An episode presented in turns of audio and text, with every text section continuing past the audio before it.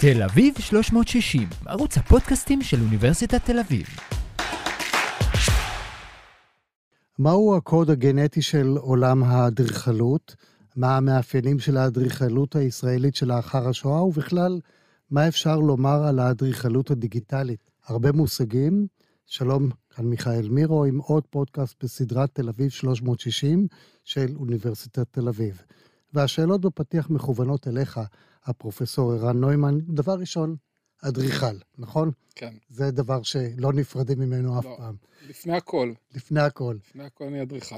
כן. ות- ותכף נבין גם למה זה חשוב, וחוקר אדר- האדריכלות ישראלית, וגם דיקן הפקולטה לאומנויות על שם יולנדה ודוד כץ באוניברסיטת תל אביב. אז בואו ננסה, זה באמת מסקרן אותי. אתה באמת מחפש קוד גנטי לאדריכלות? כן, זה לא שאני מחפש קוד גנטי באופן ספציפי, אבל אדריכלים ואדריכליות לאורך ההיסטוריה כולה, תמיד הושפעו מאורדרים גדולים יותר. אדריכלות, אחד התפקידים המרכזיים של אדריכלות זה לעשות סדר. אני אתן לך דוגמה, למשל, אני מניח, מי שיצא לא עולה לנסוע בתל אביב בשנה, שנתיים האחרונות, עם כל הבנייה המסיבית, מבין שסדר, שאנחנו צריכים סדר. ואדריכלות עושה סדר, וקל מאוד לעשות אי סדר, שיכול לאמלל את החיים לאנשים, ו- ופשוט גם לפרק הרבה אה, קונסטרוקציות ו- ודברים שאנחנו בונים. ולכן אחד הדברים שאדריכלים עושים, אפרופו היום אנחנו נמצאים, ב- התחיל המונדיאל, יצא לי להיות לפני כעשר שנים עם סטודנטים בסיור ברומא, והלכנו למשחק כדורגל של לאציו נגד איזה קבוצה אחרת. אמרתי להם, בואו תראו איך איצטדיון בנוי. וזה היה מדהים לראות איך האיצטדיון מאורגן, כך שברגע שהמשחק הסתיים, תוך חמש דקות כל הקהל היה בחוץ, והיה גם את כל אמצעי התעבורה בשביל להביא אותם לאן שהם צריכים לה, להביא אותם. אז אדריכלות עושה סדר, ומאחר והאדריכלות היא חלק מהעולם, ואדריכלים יש להם גם איזה סוג של שיגעון גדלות, כי הם, אנחנו מייצרים את העולם. היום אנחנו נמצאים בסיטואציה שאתה תמיד תהיה במרחב שאדריכל או אדריכלית תכננו. גם אם אתה חושב שלא, גם בטבע, מה שאתה חושב, גם שם אדריכלים כבר הצליחו לגעת בהכל. אז יש איזה סוג של שיגעון גדלות, וחלק אה, אה, מאותם אדריכלים מנסים להבין מהם הסדרים, סדרים שהם סדרים גדולים יותר ממה שאדריכלות יכולה להציע לנו. אז הסדרים האלה יכולים להיות סדרים חברתיים, סדרים פוליטיים, הם יכולים גם להיות סדרים שמגיעים מעולם המדע, כמו פיזיקה, כימיה, ואדריכלים לאורך השנים תמיד הסתכלו על השיח שהתפתח באותה תקופה והפך להיות השיח הרווח. 20-30 שנים האחרונות הגנטיקה תופסת תאוצה עם המיפוי הגנטי, ולכן התחיל להתפתח גם איזו מחשבה לראות איך, איך אפשר ללמוד מגנטיקה ולעשות אדריכלות שנקרא לה אדריכלות גנטית. אז אחד הדברים המרכזיים שהם מסתכלים, שהם מסתכלים בטבע, בהקשרים אדריכליים, כמובן הגנטיקה והעולם ה... עולם החי הוא מאוד מאוד מורכב, אחד הדברים המרכזיים שהם מסתכלים עליהם זה למשל איך הטבע מייצר צורה. היחס בין צורה לפונקציה, שזה יחס בסיסי באדריכלות, זאת אומרת, להבין איך צורה עוזרת לפונקציה ולהפך. אה, מסתכלים בטבע, איך הטבע מייצר צורות מסוימות ואיך עד לטובת פונקציות שונות. וכמובן, אז יש מנגונים הישרדותיים שגורמים לאורגניזמים מסוימים אה, אה, לשרוד וכן הלאה וכן הלאה. והאמת שהעניין הזה התחיל באדריכלות כבר באמצע המאה ה-19. אבל אה, אני אומר לך שהייתי קונה את זה. זאת אומרת, אם האדריכלות הייתה באמת אה, עובדת כמו הטבע, סבבה, לא הייתי רואה מגדלים, לא הייתי רואה אה, דברים ענקיים שמנקרים את העיניים, כי בטבע זה לא עובד ככה. בטבע מנסים למצוא את הדבר המצומצם, שלא צריך להשקיע בו הרבה אנרגיה, ושהוא פונקציונלי. אני לא בטוח. אה, תסתכל על טווסים, ויש כל כך הרבה אדריכלים טווסים, זה פשוט אנלוגיה, אנלוגיה מצוינת. לא, אבל הטווס לא בונה לעצמו מגדל, יש לו נוצות, זה נכון, בשביל אבל- לחזר. אוקיי, זה בסדר, איך נכון. מגיעים מזה למגדל? כי אתה יודע, מגדל פאלי, אתה יודע, זה גם, אה, אה, זה גם דרך, אה, אתה יודע, אדריכלים הם, כפי שאמרתי, עם המגלומניה שלהם, אה, ואני גם אדריכל, כן? אה, ואתה השתמשת, זה לא אני אמרתי. כן, אז, אה, אתה יודע, אז יש להם, אה, הם בונים את המגדל הכי גבוה בשביל אה, לצבור יותר כוח, יותר נראות, בשביל ש... אתה יודע, זה, פשוט, זה יותר משוכלל נגיד ממך ש... חיות שהן פחות משוכללות מאיתנו חיות, אבל, אה, אבל זה, מבחינת הלוגיקה והתפיסה, זה דברים שהם דברים אה, דומים, כי אתה יודע, כי ה-human kind, האנוש הוא הרבה יותר מורכב מחיות אחרות, אבל מה שאני מסתכל עליו, וגם בעקבות, גם כי המחקר שלי הוא מחקר כפול, יש לי גם מחקר שהוא מחקר יישומי, וגם מחקר היסטורי-תיאורטי.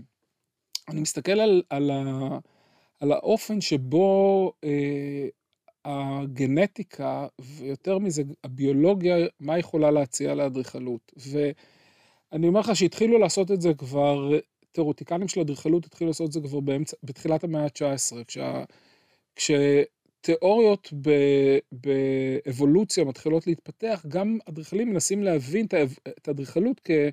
כפרקטיקה אבולוציונית. זאת אומרת, אנחנו יודעים זה כבר... זה זלג להרבה מתחמים, כן. לאומנות, לאדריכלות.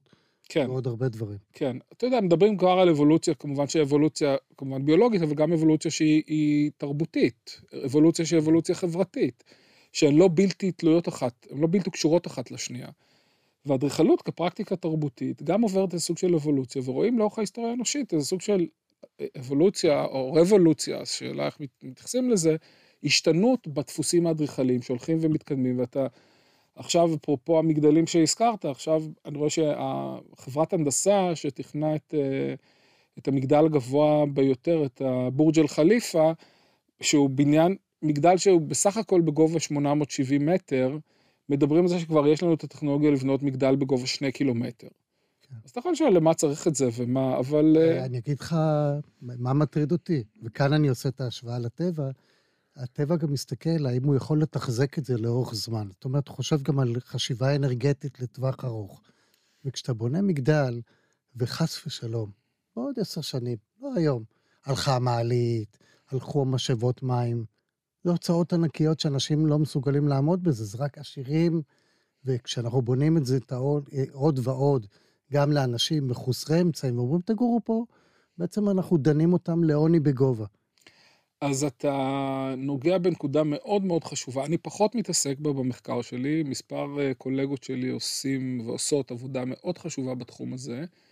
אה, בכל מה שקשור לצדק מרחבי ולאופן שבו אנחנו מייצרים מרחב, כי באמת מגדלים, בגלל שהמיינטננס שלהם הוא מאוד מאוד יקר, אז ישר מייצר סוג של הפרדה על בסיס סוציו-אקונומי. או שאתה באמת מייצר מגדלים שהם סלאמס, ויש כאלה שאנחנו רואים רבים במזרח אסיה בעיקר, גם בדרום אמריקה. אפילו בארצות הברית. וגם בארצות הברית, נכון. אה, של מגדלים שהם אה, מאוד, אה, שבגלל שיקר מאוד לתחזק אותם, אז או שיש שם אנשים באמת מחתך סוציו-אקונומי מאוד גבוה, או, או, או שבאמת הם נראים כמו סלאמס, אבל אני חשבתי שגם זה מתכוון למשהו אחר, כי מעבר, מעבר לעניין הפונקציונלי, שמדבר באמת על מערכות שלא יעבדו, וחלילה, אתה יודע... נתתי ו... את זה רק כדוגמה, כי גם כן. חסר לי הקהילה. נכון. איך אתה בונה קהילה? זה, זה הדבר שהכי מטריד אותי. נכון, אבל אני אומר, במגדלים כאלה, אתה תעלה 870 מטר ברגל, אבל אני אומר, גם מעבר לזה, יש פה מצב שהוא מצב, אה, אתה יודע, שהוא קשור לאקולוגיה. אה, ואנחנו נמצאים במשבר, שזה באמת אחד המשברים הכי קריטיים של האנושות היום, זה המשבר האקולוגי, שהאדריכלות צריכה לתת עליו אה, את הדעת. ובנייה לגובה היא הרבה פעמים בזבזנית, ותכף אני אגע גם בעניין של הקהילה, וצריך לחשוב גם במובן הזה, ואנחנו רואים, זאת אומרת, מה שקורה היום, תמיד אומר לסטודנטים שלנו, אנחנו נמצאים בפיצוץ אוכלוסין מטורף, ואדריכלות צריכה לתת, נותנת על זה, נותנת, נותנת על זה את הדעת. מתחילת המאה ה-20 עד היום, 120 שנה, אוכלוסיית העולם גדלה ממיליארד לשמונה מיליארד. זה פיצוץ אוכלוסין, זה פשוט על הכדור, זה לא פלא שהכדור הזה לא יכול לשאת כל כך הרבה אנשים. אה, אז אני לא אומר שצריך לעשות, בסין, אתה יודע, ניסו לעשות רגולציה עם, עם לידה, ואתה יודע, ויכול להיות שזה, זה, לשם העולם ילך בסופו של דבר, לעשות איזה סוג של רגולציה, בכמה ילדים לכל אחד מותר להביא. זה יותר חינוך, אני חושב. אה, זה גם עניין של חינוך, אבל אני אומר, אה, אז אתה יודע, אז אני חושב שזה אחד הדברים שהאדריכלות גם צריכה לתת, חייבת לתת עליהם את הדעת, ו... אני לא בטוח ש... זאת אומרת, המחקרים, יש לי אחד המחקרים שאני עושה פה יחד עם פרופסור דוד אלעד ועם אה, דוקטור אה, גיל מרום, שאנחנו מנסים להבין, אפרופו מהטבע, אנחנו מנסים להבין איך לפתח מעטפות בנייניות נושמות. אפרופו, זה כמובן קרה גם בעקבות הקורונה, אה, היום התחלופה של אוויר בתוך חדר מתרחשת במשך שעה פעמיים הנפח של האוויר מתחלף בחדר נתון, תלוי כמובן בגודל הפתחים וכן הלאה. אנחנו מפתחים היום מנגנון של מעטפת אוויר, מעטפת בניינית נושמת, שתשלש אם לא תרבע את תחלופת האוויר בתוך, בתוך כל חלל. זה גם בשביל להוריד את, את המיזוג, שהוא גם מאוד פוגע אקולוגית. אז, ואנחנו עושים את זה, מה שמעניין עם, עם פרופסור אלעד, שאתה יודע, שתענוג באוניברסיטה שלנו, שיש אנשים מכל כך הרבה תחומים, שהוא מנחה, הוא מומחה למנגנוני נשימה בחרקים. אז אנחנו לומדים מהאופן שבו חרקים מחליפים את, ה, את הזרימה של האוויר בתוך, אצל חרקים, בשביל לנסות לעשות איזה סוג של אדפטציה למה שאנחנו רואים שם בתוך מערכות שהן מערכות בנייניות. מעניין מאוד, מעניין כן, מאוד. מאוד מעניין. אתה יודע, אה, כשאתה מדבר על זה, אז פתאום אה, עולה לי מישהו שאתה מכיר אותו, אונדרווסר, שאומר, מה שלקחת תחזיר. אה, אני בעד. זה הקיימות. כן. זה, זה, אתה יודע, זה... זאת אומרת, לקחת שטח אה, על הקרקע, תן לי את זה בעצים על הגג, תן כן, לי את זה כן. בעצים, בשיחים על, ה, אה, על הקירות. זה, זה, ה, זה הפילוסופיה של הקיימות ב-in a nutshell, במשפט אחד. זאת אומרת, אתה חייב, בשביל להיות לקיים, אתה, מה שאתה לוקח, אתה חייב להחזיר לפחות את זה, אם לא יותר מזה, כי היום אנחנו כבר בזבזנו כל כך הרבה משאבים, אז בוודאי, כן, אני, אני חושב שזה, אנחנו, אין תראה, אין לנו ברירה, זה אנחנו פשוט... אה, הש, השאלה, אה, אני שמח שת, לשמוע אותך שאתה אומר את זה, אבל אתה רואה בשטח שעוד מגדל צומח, וזה מגדלי בטון וזכוכית, בלי מחשבה על כלום. לא, אז, אז תראה, זה נכון. זאת אומרת, כאילו היזמים הם אלה שנותנים את הטון, והאדריכלים אומרים, אוקיי, אני זורם איתך. אז א', זה תלוי איזה יזם. זה תלוי, יש יזמים כאלה ויזמים אחרים, ואני, ואני חושב שרואים בעולם, ואתה יודע, אנחנו אדריכלים, בגלל זה תמיד אני אומר שאני אדריכל, כי קודם כל אדריכל, כי אתה יודע, כי זה state of mind, זה לא רק, אה, אתה יודע, וגם בתור אדריכל שאני מעצב ומתכנן, אין לי משרד אדריכלים פעיל, אבל אני חושב שאפשר לעשות אדריכלות בהרבה דרכים. אה, ואתה יודע, גם בכתיבה זה סוג של עשייה אדריכלית, זאת אומרת, באופן שבו אתה משפיע על תפיסות ועל... אה, ועל הדיסציפלינה ומעבר לזה. אבל אה, אה, אני רואה לאורך השנים, אחד הדברים שהזכרת לגביי, שאני מתעסק גם בהשפעות של מדיה דיגיטלית, זאת אומרת, לא רק בגנטיקה על אדריכלות, אלא גם באופן שבו כל המהפכה הדיגיטלית השפיעה על תהליכי תכנון וחשיבה באדריכלות. וכשהשלבים הראשונים שהיו במהפכה הדיגיטלית, אתה יודע, אני מדבר על שנות ה-80, תחילת שנות ה-90, שהייתה התלהבות מאוד מאוד גדולה מזה שמה שהמחשב מאפשר לנו קודם כל להביע, אתה יודע, כי עד אז אדריכלים, אדריכליות, שהם לא ידעו לרשום כמו שצריך או לשרטט כמו שצריך, הם לא היו ממש כישרוניים בזה, הם היו קצת מוגבלים. היום עם המחשב, התגברו על העניין הזה, כמחשב... פעם אני זוכר שהמבחן הראשון זה היה אם אתה יודע לשרטט קו אחד בנשימה אחת, לבד, ב- כן. ב- בידני, ב- בלימודים, בלימוד הארכיטקטורה. כן, אז זה היה לפני תקופ... תקופתי. אה, אה, כן, אני מדבר על אה, כן, לפני 70 כן. שנה. כן, אז, אבל בכל מקרה, אז אתה יודע, אז במהפכה הדיגיטלית, הדברים הראשונים באמת שראו אותם היו מאוד אקסטרווגנטיים מבחינה, מבחינה חומרית, מבחינת הצורות של המדריכלות, כמו, אדריכל, כמו שהאדריכלות של פרנק גרי, גוגנהיים בבלבאו, זעה חדיד, או אדריכלים מהסוג הזה, שעשו באמת פירוטכניקה צורנית מרהיבה. ובהתחלה באמת היה, מזה, היה בזה סוג של שריר להראות, תראו, הנה, אנחנו יכולים לעשות את הדברים האלה, יש לנו את הטכנולוגיה, יש לנו את היכולת, יש גם את התקציבים וכן הלאה. והיום, אני חייב להגיד שגם אותם אדריכלים שהיו פעם ככה מאוד אה, אקסטרווגנטיים, גם הם מבינים את האחריות האקולוגית.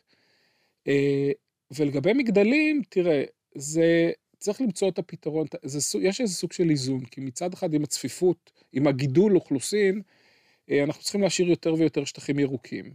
אתה יודע, בישראל אנחנו מבינים את זה. ישראל היא אחת המדינות שנשארו בה פחות שטחים ירוקים ביחס לנפש בעולם המערבי. אה, ישראל מחשיבה את עצמה מערבית. אה, וזה בעייתי. אז הפתרון הוא כמובן עלייה לגובה, וצריך לחשוב איך עולים לגובה אה, בצורה חכמה, שהיא גם אה, תאפשר אה, מגדלים שבסופו של דבר אה, אה, הצריכת אנרגיה שלהם תהיה מאוזנת. רואים בעולם מודלים כאלה שמתחילים להתפתח, רואים את זה בעיקר בהולנד, אה, ש... כן, אבל הם מקפידים לא יותר משבע קומות, לפי האידיאולוגיה שהייתה של סעדיה מנדל בזמנו. שהוא דיבר, סבבה, תעלו, כן, לא אבל, יותר משבע קומות. כן, לא דווקא, אני חושב, ההולנדים כן, אבל הולנד זה... או שהם עושים מבנה שטוח. או גם הצרפתים, תראה, פריז כולה הרי בנויה על שבע קומות, ופריז היא פי שלושה בה, ויש שם צפיפות. יש פר... צפיפות גדולה ויש בה גם תחבורה ציבורית מצוינת. כן. אה, אז אולי אפשר ללמוד אצלם. זה לא? כן, אז זה נכון, אבל אה, כן, תראה, אז צריך, אפשר, תראה, אם, אם, אני חושב שכן, יש איזה סוג של בלנס. אני, התפיסה שלי היא, היא לא כזו שצריכה להיות חד-ממדית לכיוון, סליחה, לכיוון כזה או אחר, להגיד, לא, אין בכלל מגדלים, או עולים. צריך, אתה יודע, צריך למצוא את האיזון, כי בסופו של דבר, יש אנשים ש... שאוהבים לחיות במגדלים, ויש כאלה שלא אוהבים. אחד הדברים שאנחנו, שאני אומר תמיד לסטודנטים, שאיכות חיים זה חופש הבחירה. שיש לך את היכולת לבחור בין הרבה אופציות, זה מה שייצר עבורך איכות חיים. מי שאוהב לחיות במגדלים, שיחיה אני באופן אישי לא כל כך אוהב את זה. גם אני לא מסוגל. שיחיה במגדלים, מי שאוהב לחיות ב... בקומות נמוכות יותר, בקומות נמוכות, מי שאוהב לחיות בכפר שיחיה בכפר, ומי שבעיר, בעיר. אבל uh, אה, אני חושב שכן, זה, זה תראה, זה, יש דברים שאתה, ש, מה שאמרת גם מקודם, זאת אומרת, יש אה, חלק גדול מהאדריכלות נשלט היום על ידי גופי נדל"ן, כי זה ביזנס שרוצה לעשות, אה, לעשות כמה שיותר כסף כמובן. כאן ו... ועכשיו. כאן ועכשיו, ונדל"ן מגלגל המון כסף. כן, אז זה עדיף במקום 30 קומות, 40 או 50. נכון, ומצד שני צריך רגולטור. שידע לעשות איזה סוג של רגולציה, אה, כמו שצריך. לא תמיד הרגולטור הוא מספיק חזק, אה, אבל צריך, אתה יודע, זה סוג של איזון, אתה בכלכלה שהיא חופשית, שהיא צריכה גם רגולציה. אתה יודע, פרופסור נוימן, אני תמיד, אה, החלום שלי, שבלימודי הארכיטקטורה יגידו להם, לסטודנטים, קחו בחשבון, יש מוסר ואתיקה. תשמרו אותם, אל תיכנעו, כי בסך הכל היזם יצטרך אתכם, לא אתם אותו. וכן, להשתמש במקצוע כזה אה, להכנסת ערכים. תראה כמה אתה יושב וחוקר דברים ערכיים. אז למה לא לחלחל את זה שאתם תובילו את הערכים בתחום התכנון? אה, אני לגמרי איתך. אנחנו, א', הסטודנטים לומדים אה, קורסים באתיקה של אדריכלות, אתה יודע, באתיקה של מרחב, בתצורות כאלה או אחרות. אה, תאמין לי, אנחנו באמת שוטפים להם את המוח אפילו, הם עוברים שטיפת מוח בעניין הזה. בסופו של דבר, אחרי זה, אתה יודע, יוצאים לסיטואציה מאוד מאוד מורכבת, מקצועית מאוד מאוד מורכבת, שאתה יודע, שנער או נערה צעירים, בני 24-5, שסיימו את הלימודים, אה, שעכשיו צריכים גם להתפרנס ב, אתה יודע, במדינה מאוד מאוד יקרה, שיוקר המחיה מאוד גבוה בה, אה, אתה יודע, נכנסים לתוך מנגנון ומערכות הרבה יותר חזק, חזקים וגדולים מהם, תראה אבל... מה זה, איך שלא נגלגל, ערכים נמחקים עם הכסף. לא, אז, אני, אז זה נכון, נכון, אבל אז אני חושב, לכן אני חושב שאתה יודע, פה כן צריך רגולציה שהיא רגולציה חזקה, צריך, כמו שאתה אומר, אנשי מקצוע שיהיו מספיק חזקים. מה שאני אומר במילים אחרות, שזה לא תלוי אך ורק באותם בוגרים, זה תלוי קודם כל באדריכלים, זה תלוי קודם כל באדריכלים הבוגרים. ואתה יודע, ולאורך ההיסטוריה, אני חוקר אה, היסטוריה של אדריכלות גם, חלק ניכר מזה של אדריכלות ישראלית. אה, אתה יודע, אנחנו ראינו, ראינו את הנקודת מעבר הזה באדריכלות הישראלית בשנות ה-70, שאגב קרה כמובן, כמו הרבה תהליכים פה, עם, עם השינוי השלטוני, עם, ש, עם, תחיל, עם התחלתה של תהליכי, תחילתה של, של תהליכי הפרטה. אה, ראינו את המקום הזה, איך האדריכלים הפכו להיות מכאלה שהם מובילים תהליכים ו- ו- ומשכנעים יזמים שיותר השתלם להם לעשות אה, פרויקטים מסוימים, איך זה הפך ל- להיות... הפוך. הפוך, שהאדריכלים הם נותני שירות. כן. סתם אנקדוטה, אה, המבנה המדליק שעשה רזניק בירושלים, הקובייה הזאתי, כן. שעכשיו רוצים להרוס אותה כדי לבנות אה, מגדל. כן. שזאת אני- היסטוריה אז- אדריכלית. נכון, אני חושב שעיריית ירושלים, ויש אנשים טובים בעיריית ירושלים, צריכים להכריז על הבניין הזה כלשימור. אני חושב שזה קצת מאוחר. תראה, זה בניין שאתה רואה שהייתה בו כן. מחשבה אידיאולוגית. כן.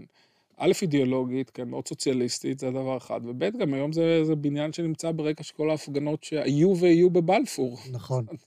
רק נגיד שזה הבניין שנמצא, שבנה האדריכל אה, הגדול אה, דוד רזניק, וזה נמצא מול היכל שלמה, כן, מול כיכר פריז, על קינג ג'ורג'.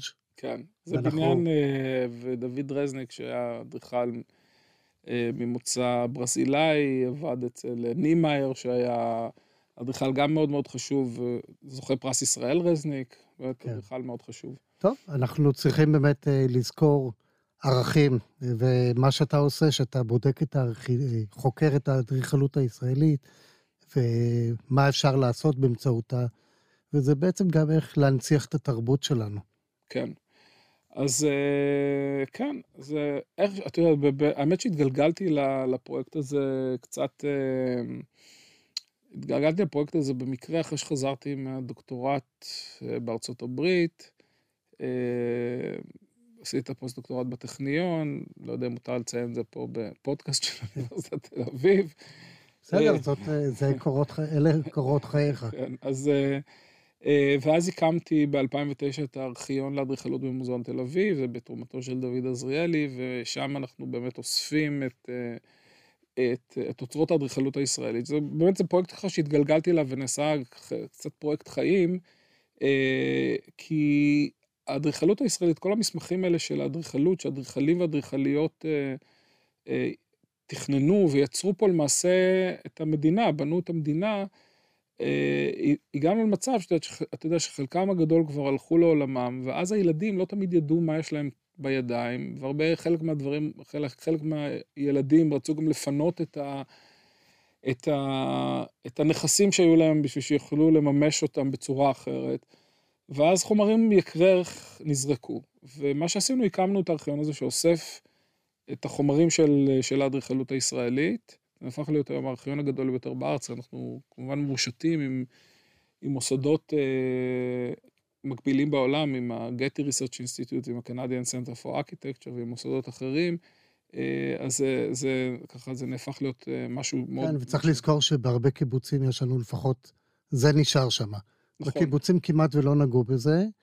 אה, בערים בייחוד, הרבה נכסים אד- אדריכליים פשוט נעלמו. כן. אז א', באמת זה אני חושב ששוב, זה התפקיד, התפקיד של רשויות מקומיות לשמור את המורשת האדריכלית, אנחנו עושים את זה מהצד של האדריכלים והאדריכליות היוצרים, אה, אנחנו אוספים את החומרים שלהם. אה, זה משמש לנו גם למחקר, אתה יודע, גם פה עבור הסטודנטים שלנו, תואר שני ושלישי, אה, סטודנטים משתמשים בחומרים האלה למחקר שקשור באמת על ההיסטוריה של המקום הזה.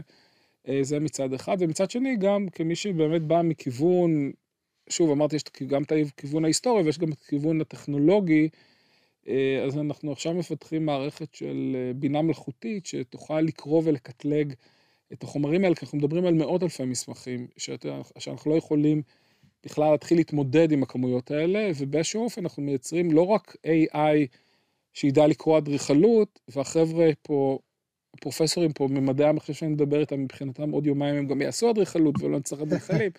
בואו נחכה לי לראות מה יהיה עם זה, אבל אה, לא רק שאנחנו מייצרים את זה, אנחנו גם מייצרים את ה database הגדול ביותר של אה, מדהים. חומרים אדריכליים, ישראלים בוודאי, אבל היום אנחנו מובילים את הפרויקט הזה גם עם מוסדות כמו ה-Getty Research Institute בלוס אנג'לס ועם מוסדות אחרים. כן, שזה פשוט גם אה, אומר, הנה, זה המקום שלנו כישראלים בעולם הזה.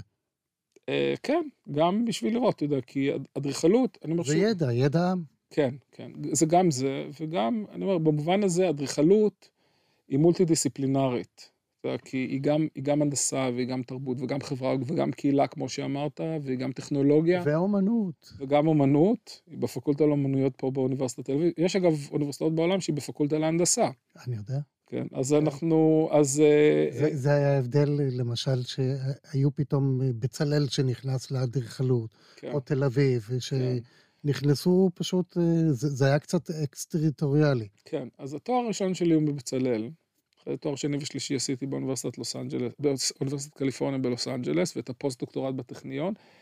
אני חייב לציין שבהרבה דברים אין, אין הבדלים מאוד מאוד משמעותיים בין המוסדות, בטח שלא בתואר ראשון, כי התואר הראשון הוא באמת, יש רגולציה מאוד מאוד גדולה של המדינה, של רשם האדריכלים ומהנדסים, כי כל בוגר ובוגרת שלנו מקבלים license to kill. כן, אתה צריך שם אחריות על כמויות כן, ודברים כן, כאלה. יש לך, מתמטיקה. כל, כל, מי ש, כל מי שמסיים את הלימודים יכול לחתום על מה שנקרא מבנה פשוט. מבנה פשוט זה עד, מבנה, עד שלוש קומות. יכול להיות גם ארבע קומות, אה. וזה אחריות גדולה. אה, אז, ולכן יש רגולציה מאוד מאוד חזקה על התואר הראשון בוודאי. בתארים השניים מתחילים לראות קצת הבדלים, אה, אבל זה מעניין, אתה יודע. כן. קולגות שעושים דברים נהדרים במוסדות האחרים גם. פרופסור ערן נוימן, שיהיה בהצלחה. אתה דיקן הפקולטה לאומנויות על שם יולנדה ודוד כץ באוניברסיטת תל אביב, אבל מעל הכל אדריכל בנשמתך, ושומעים את זה, וחוקר אה, אדריכלות ישראלית. תודה רבה לך. בשמחה. תל אביב 360, ערוץ הפודקאסטים של אוניברסיטת תל אביב.